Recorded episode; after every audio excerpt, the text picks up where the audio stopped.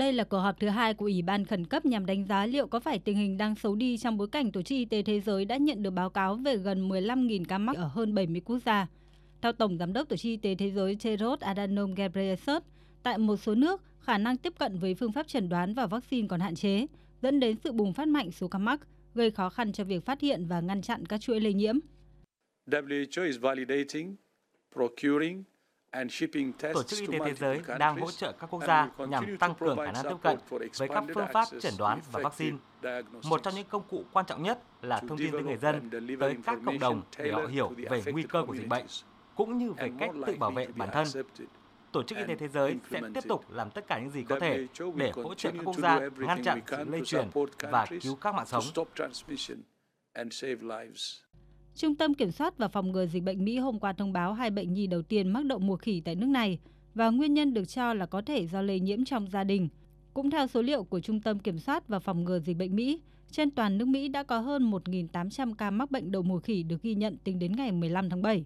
Hiện nước này đang tăng cường năng lực xét nghiệm và nguồn cung vaccine để ứng phó với đợt bùng phát bệnh đậu mùa khỉ hiện nay. Tuy nhiên, một số chuyên gia y tế lo ngại Mỹ có thể đang đứng trước nguy cơ mất khả năng kiểm soát đợt bùng phát này do phản ứng chưa đủ nhanh.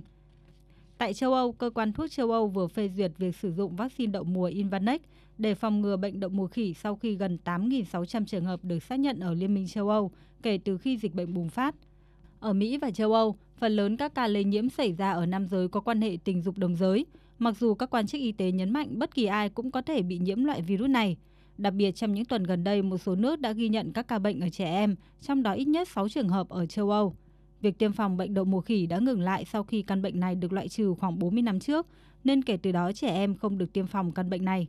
Theo người đứng đầu chương trình khẩn cấp của Tổ chức Y tế Thế giới Mike Ryan, cơ quan y tế Liên Hợp Quốc đang làm việc về một cơ chế nhằm phân phối vaccine công bằng hơn sau khi các quốc gia bao gồm Anh và Mỹ đề nghị sẵn sàng chia sẻ kho dự trữ vaccine đậu mùa. Các quốc gia hiện có kho dự trữ vaccine đậu mùa, trong đó có Mỹ, đã bày tỏ sẵn sàng chia sẻ với các quốc gia khác. Nhưng một lần nữa, chúng ta cũng phải nhớ rằng những sản phẩm này được cấp phép chính cho bệnh đậu mùa.